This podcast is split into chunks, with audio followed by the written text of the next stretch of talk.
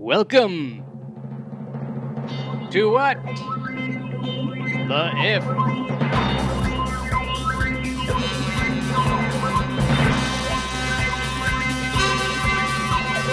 Engage safety protocols. Do we do we have any safety protocols? We may not. Uh, well, we're socially distancing. Right? That's true. hmm That That's counts. True. Yeah. that's true. True. Uh, how are you both? Happy. This is our our first time actually together. Well, actually, t- actually not actually together since the new year, recording a brand new show. Uh, how are you? How are you both? You you survived the new year. hmm That much I can attest to. Beyond that, I don't have that much data on your status. But Um, yeah, I'm healthy. Um, grumpy. Good. Yes, Good. similarly, have not fallen prey to Omicron, but am just cold. My room's drafty. Yeah. And then like two sweaters over here. Oh wow. yes, I also have not gotten it. Although uh Dr. Fauci was saying, I believe the other day, everybody's gonna get it at some point. I mean.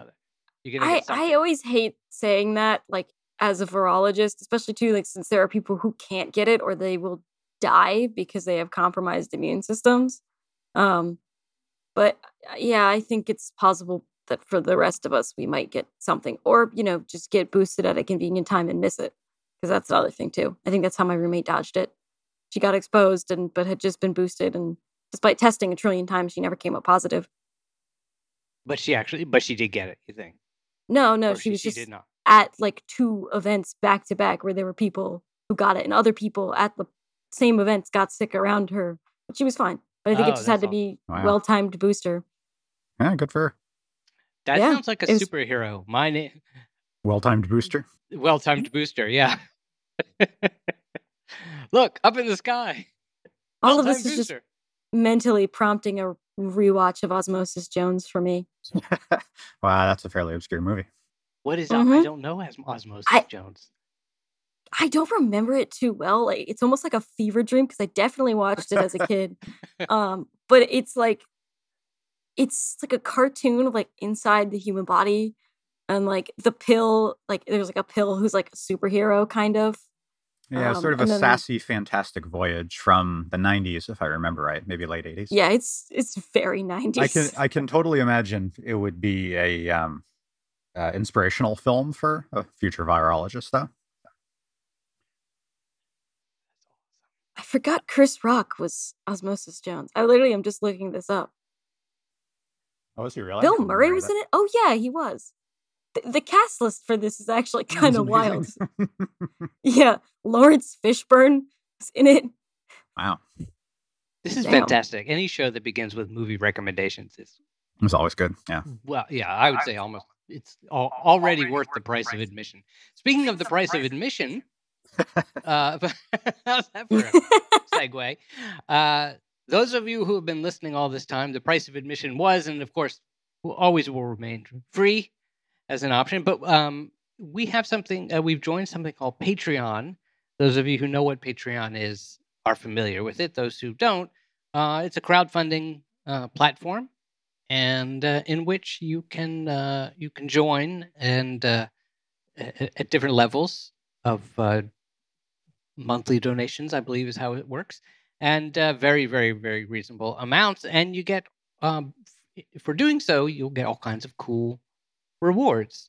Um, so, for instance, we have merchandise available, merch as they call it, uh, and uh, we have uh, multi-dimensional fire goblets. I believe is one of our options, also known as a mug with a funny uh, logo, what the if logo, all sporting the what the if logo that you know and love.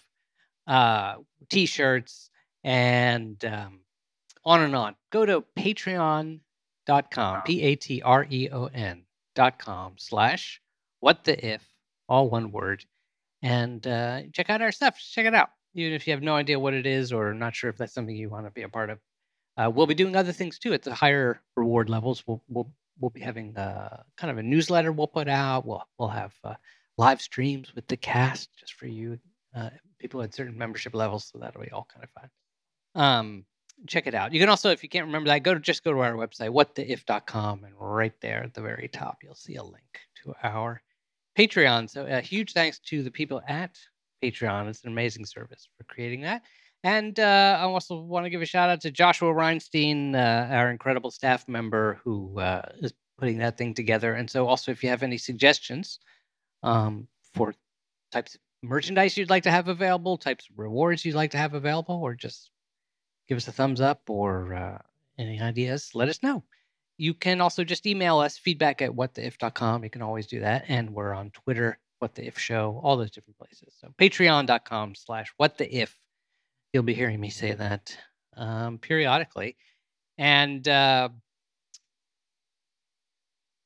now it's time, speaking of you lovely uh, listeners around the world, we got an idea.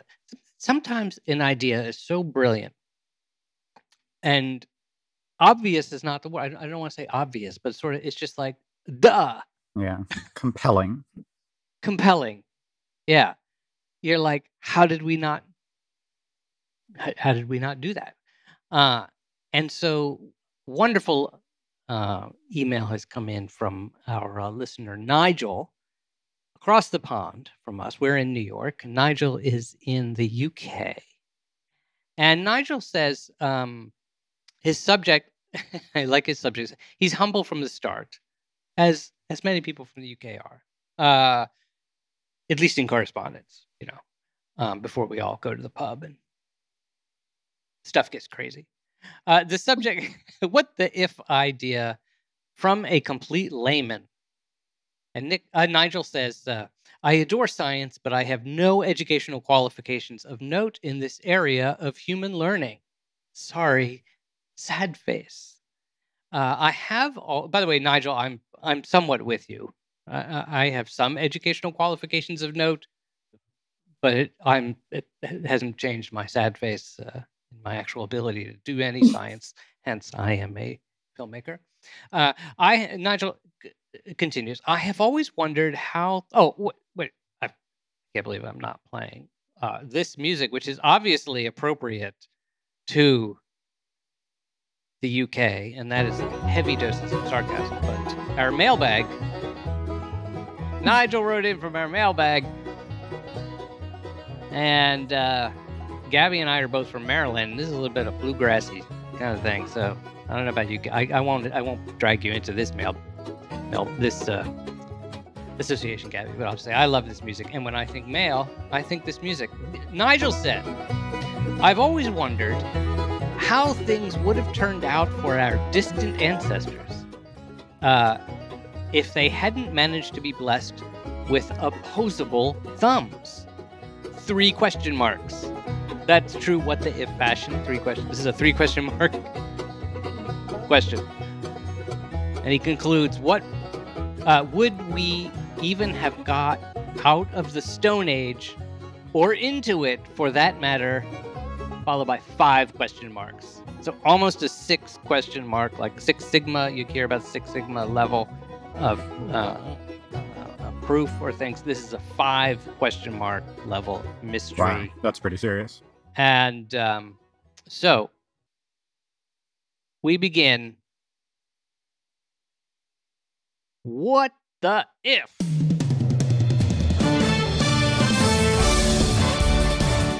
Our ancestors, really our ancestors, ancestors, ancestors, ancestors, going way back. And Gabby and Matt will help us understand how far back What if they did not have opposable thumbs? No thumbs in opposition? Perish the thought. Gabby, would you like to take the lead on this? Gabby, uh, I, I, had not mentioned, Gabby is a virologist, uh, which I believe falls into the category biologist as well, from uh, Rockefeller University here in uh, New York. Would you like to, uh, first of all, what there are people who may be lost at the idea of opposable. What does that mean? Opposable thumbs. And yeah, is that so different from thumbs, just regular thumbs? Well, so regular thumbs doesn't really exist. It's sort of just our specific way of differentiating that this is an opposable finger, opposable digit. Um, because for example, in birds, it's usually referred to as a hallux, despite being basically the same thing. Um, it's essentially a finger that is not um, directly pointing and in line with the rest. Um, that's sort of the in opposition to the rest. So, for example, if you you know pull your middle finger down and your thumb up, you can make them meet each other. Um, if you did that with two of your fingers right next to each other, you bo- pulled them both down or pulled one up and one down, they're not going to touch each other. They're just both going to go in the same direction. Um, so the fact that we can have fingers meet each other means that we can we can grasp things really easily, um, and it helps us be pretty dexterous. Plus, there's some uh, cool wiring, essentially, of musculature in our forearms that helps us with uh, grip strength and de- dexterity. Oh, oh, interesting. It goes beyond. Right. So, um, opposable thumbs. Does that mean so thumbs? Okay, let's say we're familiar with that. We'll define our terms, people are people are familiar with what a thumb is. Does this mean that so the opposition is is not about our individual like our left hand thumb and our right hand thumb being pointing the diff in diff- different directions say it's actually being in opposition to the other fingers that is Yeah. the key yeah So, for example, you can have, like in some marsupials, they have digits that are considered opposable, but t- relative to other digits. Um, so, for example, I think like, um, like there's certain marsupials where the um the first and second toes are opposable to the other three, meaning that those are opposite of the other ones. Um, but it's not to say that you know they they don't really have like one thumb. They essentially have kind of like two. It gets a little funky because the animal kingdom is constantly making slightly different or vastly different builds on a same theme. Um, so what we consider th- a thumb is just a way of specifically referencing our type of opposable digit and generally the opposable digits of um, primates. right and i guess it's because the thumb unlike your four other fingers is it a to- is it like a 90 degree angle essentially on your hand is that right Well, it's like what I was referring to a minute ago. It's the direction that it can push Yes. and pull in, right? So it's hard to uh, get your index finger and your pinky to push against each other in a useful way, but it's easy to get the thumb to push against it. So I think it's not so much the location of it. Is that right, Gabby? As it is the direction it can push that matters. Yeah. So, for example, if you imagine directly from your wrist spouting a thumb as opposed to it being on the side, that would still be an opposable digit. It'd be pretty weird, but that's still opposable. And, you know, provided that your forearms were built with the musculature for that, you could probably still use it. So, so the idea is then uh, Nigel's asking about our, and he mentions our ancestors. And so, who are we speaking about exactly? How, at a certain point, I guess we go back in our evolution and we go beyond our grandparents and way, way, way beyond all their grand, grand, grand, grand, grand grandparents. And we begin to see humans kind of in the timeline becoming more um, ape-like, I guess. But if you go back even further, they become what? Uh, How far back do we have to go to where we find someone related to us, an ancestor of ours who does not have a thumb or an opposable? So, Homo habilis is the one that I'm pretty sure that people think is is the ancestor that developed the opposable thumb. Um, although I, I feel like I should mention, you know, opposable thumbs aren't a human exclusive phenomenon. They're found in other apes. Um, so, for example, uh, there are like pseudo opposable thumbs that they're kind of like that. They're just maybe a little offset. Um, you know, animals like bonobos also have they have kind of like a incomplete opposable thumb, so it's in a slightly weirder position, but it's still capable of some tool use. It's why like if you do see an ape using a tool, it kind of looks clumsy. It's because of like thumb position. Um, but there are opposable thumbs in old world monkeys, um, and it's one of these things where you see where apes that spent that are specialized for particularly like swinging motions, their hands tend to be really really stretched out, um, and so that puts the thumb position lower, and it's not as useful.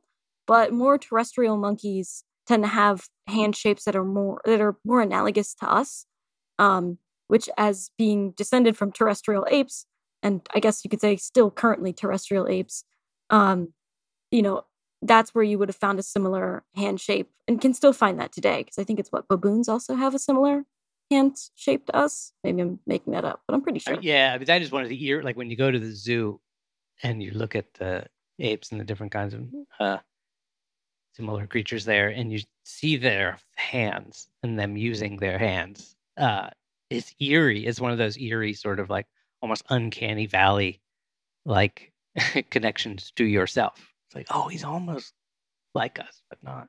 I remember one time watching monkeys at the, uh, and I don't know what kind. I'm I'm afraid to say, but uh, three monkeys at the zoo in an outdoor cage, really studying and playing with the big lock, the big padlock on their cage. I mean, they were really looking it over, trying. And I thought that was fascinating. yeah, They're learning the monkey Yeah. jailbreak. yeah, Um, yeah, so I guess that's, uh, I guess, um, uh, is an important point to to flag is that we usually we think of the significance of the opposable thumbs as being for tool use, but lots of animals use tools, right? It's not just Ah, uh-huh. us. Um, so it's uh, uh, so we might need to be more specific about exactly what it is that the the opposable thumb does for us. or perhaps even being more obvious just to help people understand. I think when I think of this, when this question comes to mind for me, I go back to images from nature documentaries that I've seen where there were dinosaurs and there were rodent creatures who would scamper around the forest floor and hide from the dinosaurs. Um, and those mars- marsupials, is that correct to say, are our No. ancestors? No. They would be mammals, just general mammals. Mammal, Oh, uh, marsupial marsupials are a subset mammal. of. Well, they're a subset of mammals, but they're specific. It's like saying apes are also a type of mammal, but there's a difference between us and a mouse. We're both mammals, but primates are different. Right, right. So there's a, but, but we're talking about like go back. Let's t- to begin with, just take imagine creatures that don't look like humans at all. It's right? They look like little. Uh, Yeah, like little rodenty kind of creatures, mammals, little fuzzy things running away from the dinosaurs. right, right, right. And so they have little claws. What they look like a mouse. Is that like? I mean, s- yeah, like Oh, we don't know. you're Right. kind of asking a question that's a little difficult to get based on like fossil records. But yeah, if you Right, imagine right. something mousy, it's not a mouse as we know a mouse now. They haven't existed exactly the same, Right. but rodent-like creatures have always have we're still around then. I can't say we're always around. They weren't in like the Cambrian explosion. But yeah, just imagine some kind of rodent. Right. And at some point, they begin to evolve into, uh, well, many, many things as we go down through the flow of time. But eventually, you start to get early humans, things like this. And is there a point where, is there some sort of uh, ex- uh, clear point where it's like, oh, opposable thumb, and suddenly the branch that leads to us shows remarkable promise? Or is it So opposable thumbs are, are pretty I don't want to say they're common, but they're not rare exactly. Mm, So mm, it's mm. not just us that have them. So for example, other types of, of rodents um, in the family, like Muridae, murid rodents, you might say, um, they have a, a back claw in this form. It's referred to as a hallux. So it's kind of like the thumb that other things have. We just call it a hallux instead. Ah. Um, it's fully opposable, and it's it's really found in like arboreal species, so things that are in the trees, so that they can grip tree Right. branches and not just fall out of them. Um, so opossums also have opposable back feet. Uh, they they have an opposable thumb basically on their back foot that helps them grip uh, branches and stuff like that, and again, not fall off. Certain monkeys have opposable tails, like prehensile tails. Um, you say prehensile as opposed to opposable. Technically, the tail is opposable to the whole monkey, um, but it's they have prehensile tails that sort of take the place of that thumb as far as grasping goes. Um, so having the ability to grasp stuff better is not necessarily a rare trait. It turns out it's very desirable. Um, but for our group, particularly of primates, um, it became it seems like it was maybe more beneficial for manipulating stuff on the ground, and you didn't really need these long, stretched out hands for sailing through the treetops because we were mostly walking around or kind of crawling around. I don't think we were Yeah. hiking at the time. Yeah, yeah, yeah. So Matt, if you if you were uh, as master of the if, um, the one who was uh, sent back into the time machine to to run this experiment, uh, is there a particular period in uh, evolution or a particular creature or somewhere where you'd go, aha, here's where I'm going to make this was this is the last stop before Well, it's tricky because sort of one of the the um, basic premises of Darwinian evolution is gradual change Mhm. and continuous change. So, um, what Darwin would have uh, expected to see uh, is um, very slight change. A, there was a at, at one point there was a finger that was not quite a thumb, and then each generation it was a little more like a thumb. Um, and so there wouldn't have been any particular moment at which um, uh, suddenly a thumb was uh, opposable. Um, so it was very difficult to find a moment to intervene. Um, I wonder if, because as Gabby was saying, the the thumb it's the opposability isn't so rare. Tool use per se isn't so rare. Um, so maybe what we're looking for is some combination of actually maybe we should be looking in the brain actually some conceptual moment at which proto-humans decide that something interesting can be done with the thing they're picking up um, uh, so maybe we want to find not the first opposable thumb but the first proto-human to pick up a sharp rock um, with that thumb right? and then slap it out of their hands. which which takes us to we're uh, coming from film. I I uh, I can say that that for those of you who have seen the film 2001, uh, not really much of a spoiler to give away this part. happens very early in the movie.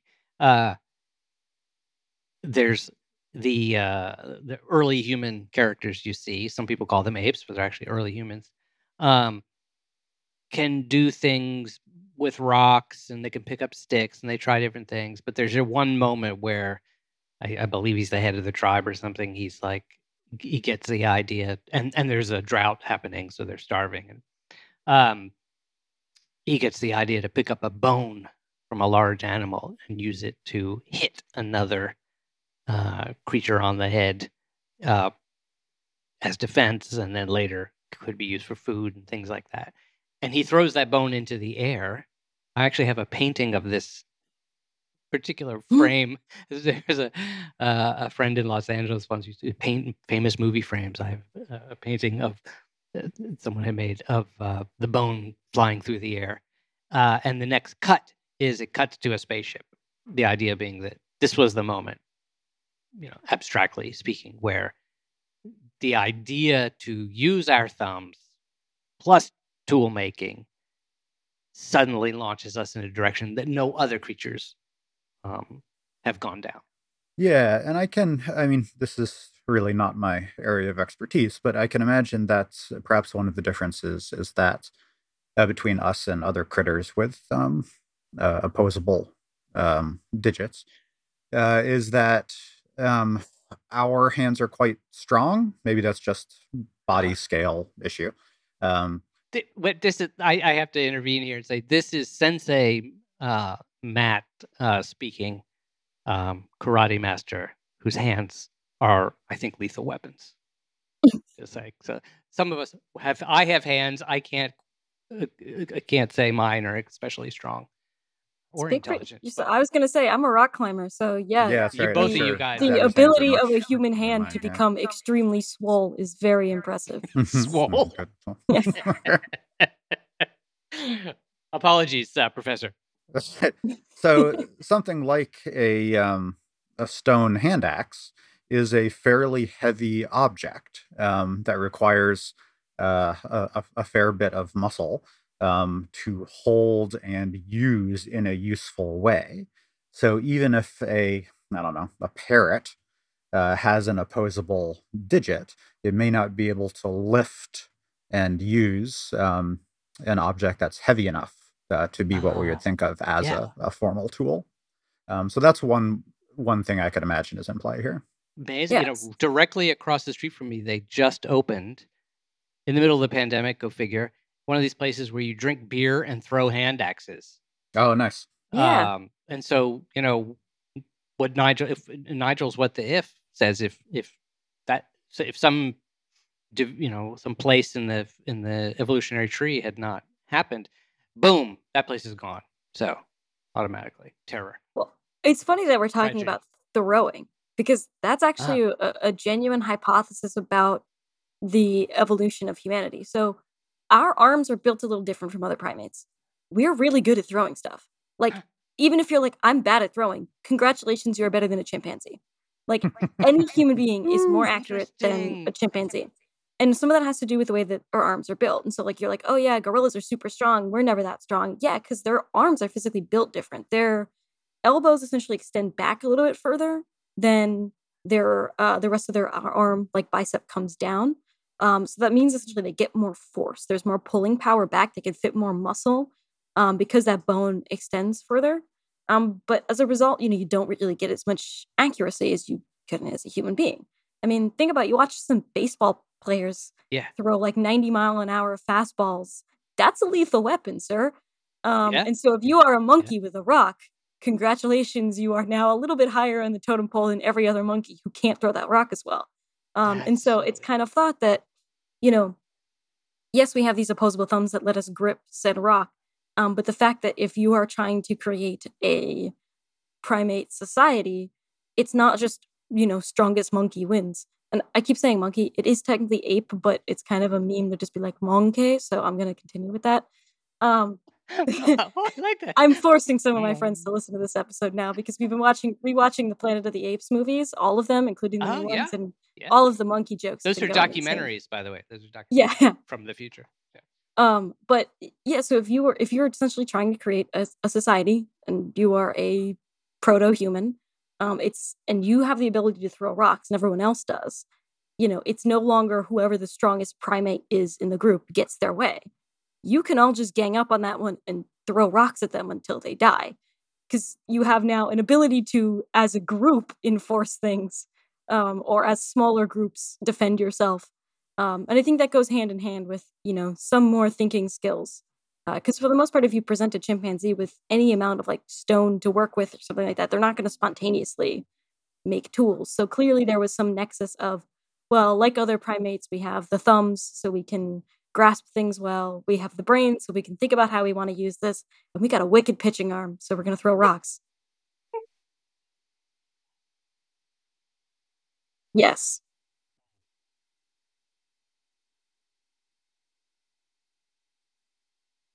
Nope. Oh, interesting. Wow, I I have new respect for baseball. And by the way, I've always had a tremendous amount of respect for baseball, actually. But uh, grew up in in, Baltimore, going Baltimore, going to the uh, watch the O's and uh, the Orioles play. And baseball is an amazing sport. And uh, I suppose for Nigel, we should we should say uh, a shout out to our the ancestor of baseball, cricket. Another game where people where humans throw things. I think one theory for this reason why the monkey have not uh, moved beyond uh, uh, into the in, that we don't see monkey baseball is um, partly the sponsorships are tough to get. I mean, Mm, the, the racket you need an agent and, and all that kind of stuff. But uh, um, might also be that they do throw their poo around. I mean, that if you're growing up as a kid and you're going to the zoo, you will see monkeys throw poo. And I think they find the monkeys find that so hilarious that they don't need to move beyond it. It's like, oh, we could throw Yeah. something harder. I mean, but That is the pinnacle of their Maslow's hierarchy of needs, and they've, right. hit it. that's right. we threw poo at the humans. We're good. Good day. That's really interesting, though. The the throwing. I I didn't see this coming. Um, when I think of, uh, I, I think more, and probably may perhaps Nigel was, and I think a lot of people when we talk about opposable thumb, I think of the strength uh, issue of lifting something, like you said. But we move now into throwing.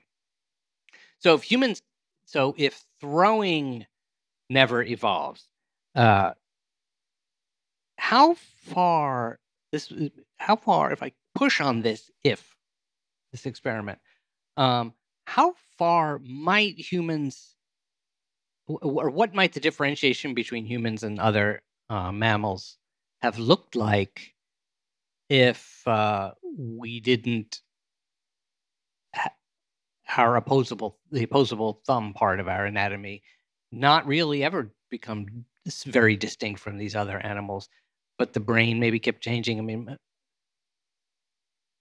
I mean, I, mean? I think throwing is like very important to humanity and how we've we've progressed because right. you know one of the things that we did before we you know had bows and arrows because that was not an early invention that was pretty late for the most part we were spear throwers uh, and that's how uh-huh. we hunted megafauna because for the most part you know we were persistence hunters i'm not sure how much just to explain what that means um, human beings are really good at walking um, you probably don't really think of that um, but I mean, if you live in New York, think about how much you walk. On a regular day, I walk three to five miles and I don't blink.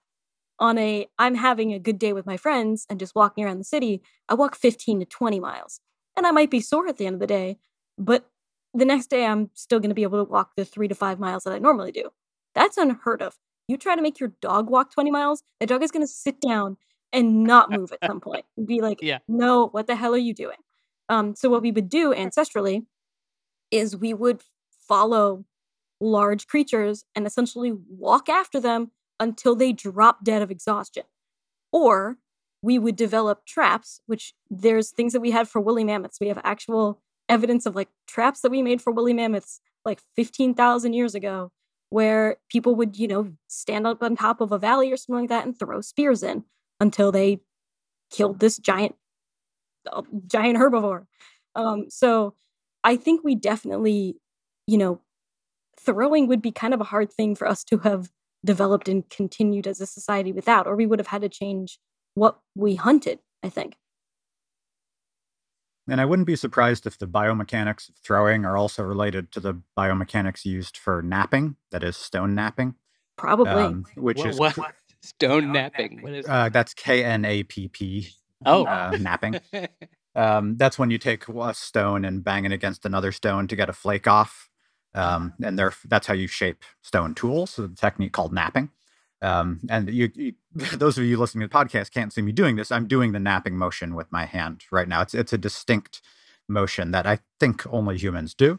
Um, uh, and that's what's needed. Like that's the critical step for using tools to make better tools, at least as far as our evolution. Maybe there's some other route that we didn't take. Um, so, uh, and I suspect it would be really hard to do stone knapping without uh, thumbs of the sort that we have, um, uh, because it's it's technically difficult even with the thumb. Um. So this is where I feel like I should mention too. I mentioned that you know we've got a lot of stuff in our forearms that you know, a lot of equipment muscles in our forearms that really help us. This is where what Matt's talking about, about, you know, the skill to do knapping. We have a lot of musculature that winds up enabling us to be pretty precise. And that's only really been emphasized by the fact that we really spec'd in a tool use as a species. Um, so those muscles were very much selected for to, you know, anything that helped us get better motor control was an advantage. Uh, and I should say, from a friend of mine, um, he studied uh, anthropology at least at some point in college, and his professor made them do flint knapping, and he was saying it's not easy. Like you kind of have a thing, you bang two rocks together, you carve it into a shape. It's apparently quite difficult, and you need a lot of control and a lot of technique. So yeah, that definitely puts it outside the realm of of most you know primates as we know today. Mm-hmm. Yeah, it is really hard. Um, and uh, I should say also immensely frustrating uh, because the the rocks shatter really easily. Oh, wow, that's interesting. I what's what's fascinating is I almost find it sounds like what you're talking about is that in the transition to to tool use, it's almost like well, we had to be able to do some of these things ourselves first before we invented. You know, I mean, eventually we invent the catapult or a bow and arrow, the bow for you know for shooting arrows, or you know, we invent machines that throw things far better than we can throw them ourselves. But it's almost like we had to be able to do it ourselves first, or that's just how evolution played out anyway. We we discovered how to do it ourselves first and kept proving that eventually led us to say, okay, now that we've reached you know, it might be that now that our now that everybody in all the tribes can throw fairly equally well, we need a bigger advantage. So let's build a machine that throws things better, or a machine that will will carve tools. You know, well, I should mention the invention that predates the bow and arrow is uh, an atlatl. Uh, it's a spear thrower. It's essentially kind of like a long rod that you'd put a spear into, and you'd use it to yeet a spear more aggressively than you could already yeet a spear. Um, so essentially, the one of the earliest human inventions, rather than you know bow and arrow, which is I feel like one degree removed from what you might think of spear throwing, was how could we just super spear throw? And so that was a yeah. very early, very early invention. That's interesting. I mean, in some ways, when I was talking about that, how uh, Kubrick and uh, Arthur C. Clarke, who wrote the uh, 2001, you know, used this idea, which is quite brilliant, actually, to go a little bit to, to show, leave big gaps in the logic, show you this tool that I'm using to hit another creature um, for defense or food um, then becomes a rocket. This device you're talking about is really like a direct predecessor of the rocket. how, yes. fast can we throw this spear? You know? Yeah. Yeah. So even I think the one of the important implica- th- takeaways from that is that even what we think of as really primitive tools like spears um, can be combined with other primitive tools like a grooved rod uh, to vastly improve their ah, um, their functioning. So once you you get this kind of runaway effect, where as soon as you get one kind of tool, then that leads to other kinds of tool um, that then build on each other, um, and then suddenly we end up with you know cat videos on our smartphones. well, in fact, it, what I was wondering is is it possible that without any ability, any well, any physical ability on our own to do something, we might have created a tool that does it without that intermediate step, you know, like because if that was the case, that's almost like any creature could could do it, right? I mean, I, I maybe I mean I don't know. It's weird how human beings are with you know working one step from a thing. You know, you yeah. start with the atlatl to throw a spear, then you make a bow and arrow, and eventually you're at a hwacha which is ye eld rocket launcher. No, uh, is it like a rocket launcher? It's essentially it, it was a device for firing rocket powered arrows in like the 15 late 1500s. Um, mm, so where was that? This was uh Korea. Yeah, it's one of my oh, favorite like old school inventions. The, the yeah, I know the one you mean. Yeah, it's like it's yeah. a big like yeah, it's like a big grid filled thing, with right? cart sized yeah. thing with arrows, and then you lit the rocket pa- like gunpowder on fire, and it shot arrows as like ye eld rocket launcher. So I feel like it's one of these things where like you're not gonna think. Yes, it's a very abstracted form of throwing, um, but I feel like we we eventually got big brained enough. We moved away from thinking, well, this is a thing that we can do physically, therefore it's a that's very advanced. It's interesting you mentioned that though, because of course one of our the more common, like we know, predecessors of the rocket comes from, um, I guess, China or you know uh, that part of the world where gunpowder was. You know, they made rockets, right? They made ro- actual more like something we would think of as rocket, but a flammable material inside a tube and blammo. Um, and uh, by the way, having been a member of uh, Model Rocket Club for many years, elementary school and high school, and things like that, it's awesome. I support it. Uh, but that's really uh, it's quite advanced thinking to be you know that's like a, there's a lot of steps being put together. It's a bit there. abstracted from I'm going to throw a thing. Yeah, yeah. Or I cannot. I just never. Here's the, here's the interesting thing. Imagine never having the thought to throw something, and somehow you know maybe there's some I'm sure there were geniuses that cropped up here and there, you know, who had some idea to um, suddenly build a machine that fires something in some direction, and it, and it just not being seen by uh, anybody who might uh, be willing to fund further research in that area, and it goes away. You know, whereas if the military or you know if the king sees that, they might have been, uh, ooh, is an interesting device, and that that skipping over the part about humans having to do it themselves in their own crude way first. Um, like it's almost like could we have gone from uh could we have skipped baseball and gone straight to riflery? you know, right, right, or Mhm. something like that. Yeah. Uh, kind of, kind of what we're talking about. Um, yeah, so I think it depends how much of an orthodox Darwinian you are. So, like as I'd mentioned before, if your orthodox Darwin Darwinian thinking says everything has to be gradual, that there are no sudden changes, um, and that would apply to tool use as well. Um, so everything has to be just a little bit better than the one previously. Um, I think in terms of technology, the Industrial Revolution and subsequent years might make that a harder position to to take than it once was, but debatable. Yeah, yeah, yeah. Um, now, what if we went fully down the road of, let's say that we went full out. Our our bodies did not change beyond. Um, let's go even further to the point where, like, we didn't even have anything like an opposable thumb. We never got close to what all these other creatures have.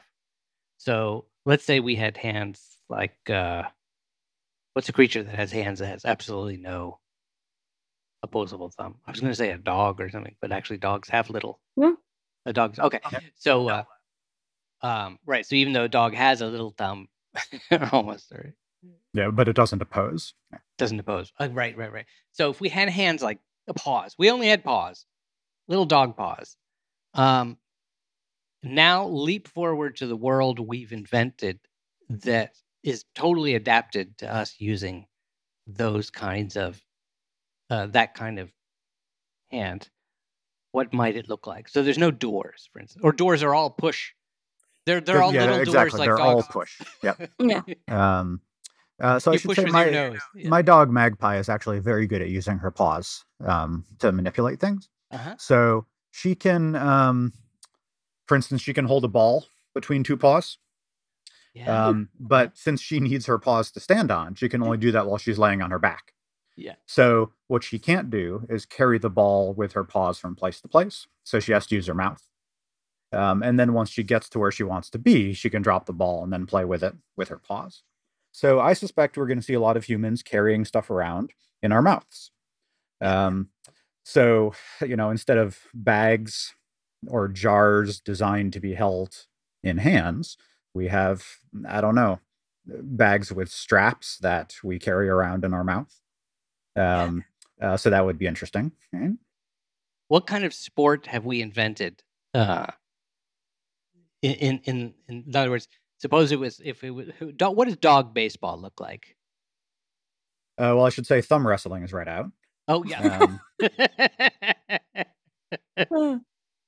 Uh, dog baseball, I would imagine, looks a lot like what I see at the dog park, which is one dog grabs the ball in her mouth and runs really fast, and the other dogs run after her, trying to get her to drop the ball. And then if they do, they take the ball in their mouth and they run in the opposite direction really fast. Which might be Um, closer to football. well i was gonna say it's, Yeah, it's it's probably right. football football a game designed around the foot a part of our anatomy where we don't have this complexity that we have in the hands right and so it's interesting you wind up with a game or, or soccer too right I was gonna say I was saying American football and the fact that you just it's it's American football with no passing plays. It's only running. You Yeah. only ever run the ball. yeah yeah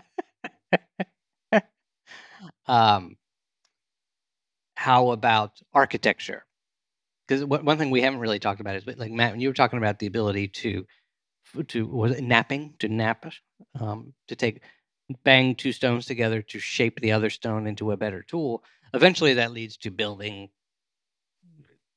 you know gigantic temples and things like that because you have the ability to hammer away at to shape stones into bricks and eventually beautiful Corinthian. Corinthian leather. Corinthian columns, but yes, you're right. Go all the way to the leather. Uh, what do uh, what kind of uh, if when dogs set out to build uh, great temples? What if they uh, what do they do?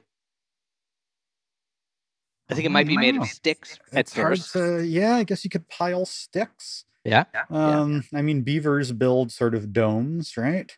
Yeah. Um, so The Great Stick Complex of Giza. Yeah, presumably dogs would be able to build something at least as good as a beaver dam. Yeah, because I mean bricks are right out. You can't really bite a brick Right, right. But you devise a tool. So so here's the thing. What what's a tool you can you can wield really well with your mouth? Dogs love right. They carry sticks. That's a great. They just love sticks, right? And yet you generally don't see them using that stick to play baseball, for instance, or as as a bat. Uh, Yeah, I'm not sure what. Um, I mean, crows will use sticks held in their beaks to like, you know, poke inside small holes. Yeah. Um, uh, but that's not going to help with building a structure. Yeah. I mean, I think eventually, the, uh, the- where the really what this question is is sort of like if I said, if it our brains do advance, our brains do become very sophisticated, uh, even if we our bodies don't go down the road that human bodies have in evolution. So I think that the dog would eventually figure out pulleys, right? If the dog could carry, if the dog can only carry a stick, but they figure out somehow how to build a pulley system. Um, now they're on their way to lifting giant things, just like we are. Um, yeah, yeah, But I think always at the end of the day, you still have the the problem where you have to get the thing that you put on the pulley off the pulley. Which again, Yes. you meet the bottleneck of you know your mouth. And I've I've been like really thinking like, you know, maybe there would be workarounds. So for example, you know, we said bricks are right out, but you know, why does a brick have to be wide as opposed to long and thin?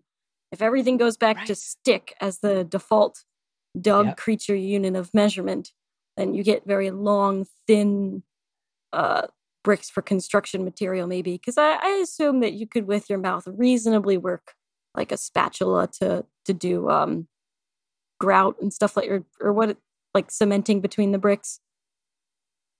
Mortar. That's the word I was looking for. Mortar. Yeah, yeah.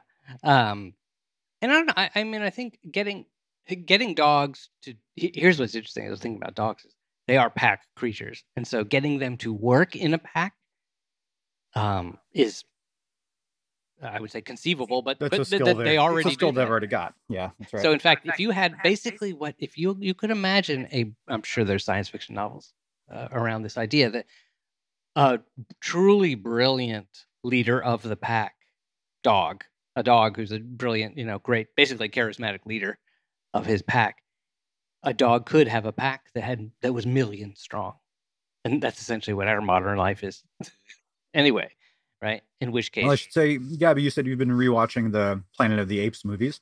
Isn't Oh, that yeah. the the Yeah. premise of the more recent ones? That there's one ape that's particularly smarter than the others and teaches them how to do things like that. Yeah, yeah, And it's Andy Serkis. yeah, yeah. It's it's it's Yeah. monkey Andy Serkis. Yes. Yeah, I'll do whatever Andy Serkis tells me to do. That's no exactly, exactly. Um, but behind Andy Serkis is actually Peter Jackson. See, it's even more. It's just just goes up higher and higher and higher, higher levels. Turns out, by the way, Peter Jackson created the Beatles. He's he's mastered time and uh, gone back and rewritten uh, the Beatles' history to make it much more pleasant. Um, so, uh, Gabby, final final thoughts. Uh, anything? Um, what sort of strikes you as most uh, interesting that came uh, something interesting came out of this experiment for you I mean, I definitely think it's cool thinking about the whole, you know, mind, arm, thumb axis of human development. I Yeah. mean, because like I said, you know, we happen to have the really nice thumbs uh, for this. We have the wicked pitching arm. And uh, I don't think I, I mentioned it, but, you know, unlike most other primates, we ask questions. Even if you teach a chimp to sign, they don't ask questions. Um, so we at least have the, the general understanding that there might be a thing that another person knows that I don't know um, which I think is very nice for developing society and sharing information, which has contributed to huge, huge, huge booms in technology, which is how we get the abstraction from throwing spear to rocket arrow rocket launcher to spaceship. that's interesting from that i must say i took an immediate leap to the idea of thumbs up and thumbs down for instance and thought well there would be no thumbs up and no thumbs down and therefore perhaps an entire you know species or something which is who is which are whatever the proper words are non-judgmental you know enormously powerful but they they don't they have basically they have no film critics, and uh, having been the subject of film critics at times, I think it, it's a good good riddance. You know, we can do without that. Not to mention the whole gladiator thing. I was Um, about to say their gladiators are stuck in limbo. You can't tell yeah, them to live or die, so they're just stuck there. just keep fighting. Live forever. Yeah. Or maybe they decide to stop and say, you know what, let's let's share a bowl of water together. Just live together. Yeah. Matt, how about you? Well, I mean, we're effectively touching on sort of great questions of human evolution and anthropology. It's, um, uh, did the the structure of the hand come first? Did the need for tools come first? Did Mhm. the social structure that allowed the teaching of tool use um, come first? Did the the brain have to get to a certain point? Um, and these these sorts of things don't fossilize well, so it's hard to get evidence about them sometimes. Um, and it's kind of interesting to see over the years how people have made arguments for all the different possibilities of what it because essentially this is the question of what makes us human. Is it the shape of our hands? Is it the use of the tools? Is it our ability to talk about the tools? Is it the ability to murder other people who don't quite look like us? Um, uh, you know, where do we want to draw that line? Um, uh, and so it's a super rich kind of question, right? That's fascinating. You know, that's yeah, i've not thought about that. That idea that certain things don't fossilize well. Where eventually you get to the point where people could write things down, and then you start to at least be able to get some sort of historical record of what people were doing. yeah, thinking. but that's really, really late. right? way down the road. Uh, yeah, yeah, exactly. You know, we have 50,000 years of tools um, without any kind of writing before Wow. before that. Um, Yeah, yeah. Um, I find it quite. I just realized quite interesting, and in fact, a bit haunting. That how is it that both Facebook and YouTube, two of the most by far dominant social media platforms and influential for good or ill, um, right now in the world, have a thumb but not even as a joke, right? Have a thumb as as the main that's right. engagement It's their main thing. portal. Yeah, and it's a and it's only a uh, uh, no Facebook was only thumbs up for a while, but uh, YouTube thumbs up. So YouTube and Facebook go away immediately with Nigel's uh, imaginary if, and so already it's a it's perhaps a better world, perhaps. But then again, maybe there might not be podcasts. Uh, I hope you've all uh, enjoyed listening to this. Um, and uh, if you'd like to hear more things like this and help us out and help us grow the show, uh, head over to patreon.com slash what the if or uh, go to our website, whattheif.com, and, and uh, tell us what you think. I believe that most, uh, if your podcasting app does allow, allow you to use a thumb up or thumb down, then I encourage that. The, the use of that digit, fire away. Uh, others are more, um, more, uh, I don't know, celestial oriented. They they ask you to tell how many stars you think a show is worth. so I Mm, hope you that's think we're worth all the stars, all the stars. Um, and uh, you can write to us at feedback at whattheif.com as well. Uh, Matt, is there anything you'd like to plug? Anything coming up? Um, let's see here. Oh, yeah. On um, January 28th, I'll be giving a lecture for One Day University if anybody wants to hear me talk about Einstein, and that'll be virtual, so you can attend that wherever you like. Fantastic. And so the what the website for that Uh, one Day University.com. dayuniversity.com. Check it out. Matt Stanley speaking about Einstein. And by the way, if you go to our webs our website, whattheif.com, um, you know, I'll put a link to that there, but also you can uh, get a link to Matt's uh, fantastic book called Einstein's War. Uh, and you can read a little bit about that and find out where to buy it. It's uh, I highly recommend it. Um, Gabby, how about you? Just the usual get vaccinated, get your booster. And if you have questions about either and need convincing that they're useful, just send an email. Right on. Feedback at whattheif.com with your questions. And uh and and if you're already convinced, you know, but you have if there's other people and you'd like to, you know, what are some ways maybe you can talk to other people about it? Gabby's fantastic on that. So if you have questions about that, we can help with that communication as well. Science communication is what we're all about and having fun and things like that. Um, but also, you know, this is not for the faint of heart. Uh, taking on this task requires a certain amount of fortitude. Uh, Matt, can you explain why? What's the um, what Well- danger do we put ourselves in?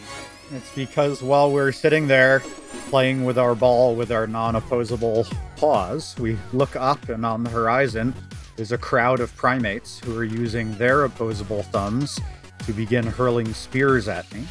Uh, so as I see them charging towards me, I can't help but scream, What the? We'll